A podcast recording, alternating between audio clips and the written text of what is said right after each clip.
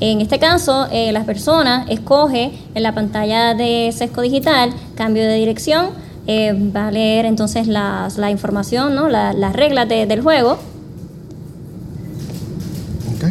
y entonces a través de la factura de la Autoridad de Acueductos y Alcantarillados, del agua, la persona puede subir la factura que se va, a, va a tener un scan, un code, y ahí entonces se valida la información a través de la información que tenga en la factura del agua. Bueno, Eso es una, una manera de nosotros hacer una validación exacta de cuál es la dirección eh, nueva de, de esa persona. Ahora mismo estamos integrados con acueductos y alcantarillados, pero vamos a estar integrados eh, con eh, energía eléctrica, eh, Luma, en el próximo momento. Obviamente, una vez el- el- la transición de Luma ocurrió en este, en este proceso, estamos ahora en el proceso de integrarnos con, con, con lo que es energía eléctrica para hacer también esa doble validación de eh, dirección.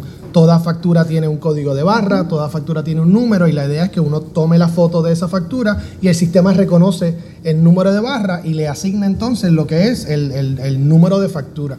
No obstante, para pensar en todas posibles soluciones, si por un- alguna casualidad el sistema no reconoció el código de barra porque a lo mejor la factura se mojó, la factura está, está doblada, pues el ciudadano va a tener la opción de entrar el número de factura automáticamente en el sistema para entonces hacer esa validación. Y como todo proceso digital, hay un proceso de validación. Le preguntamos al ciudadano, ¿la dirección que está reconociendo el sistema es la correcta? Pues mira, sí es la correcta. Siempre para asegurarnos que haya opción de hacer cualquier eh, cambio en, ¿verdad? En, en diferentes, en diferentes pasos del proceso.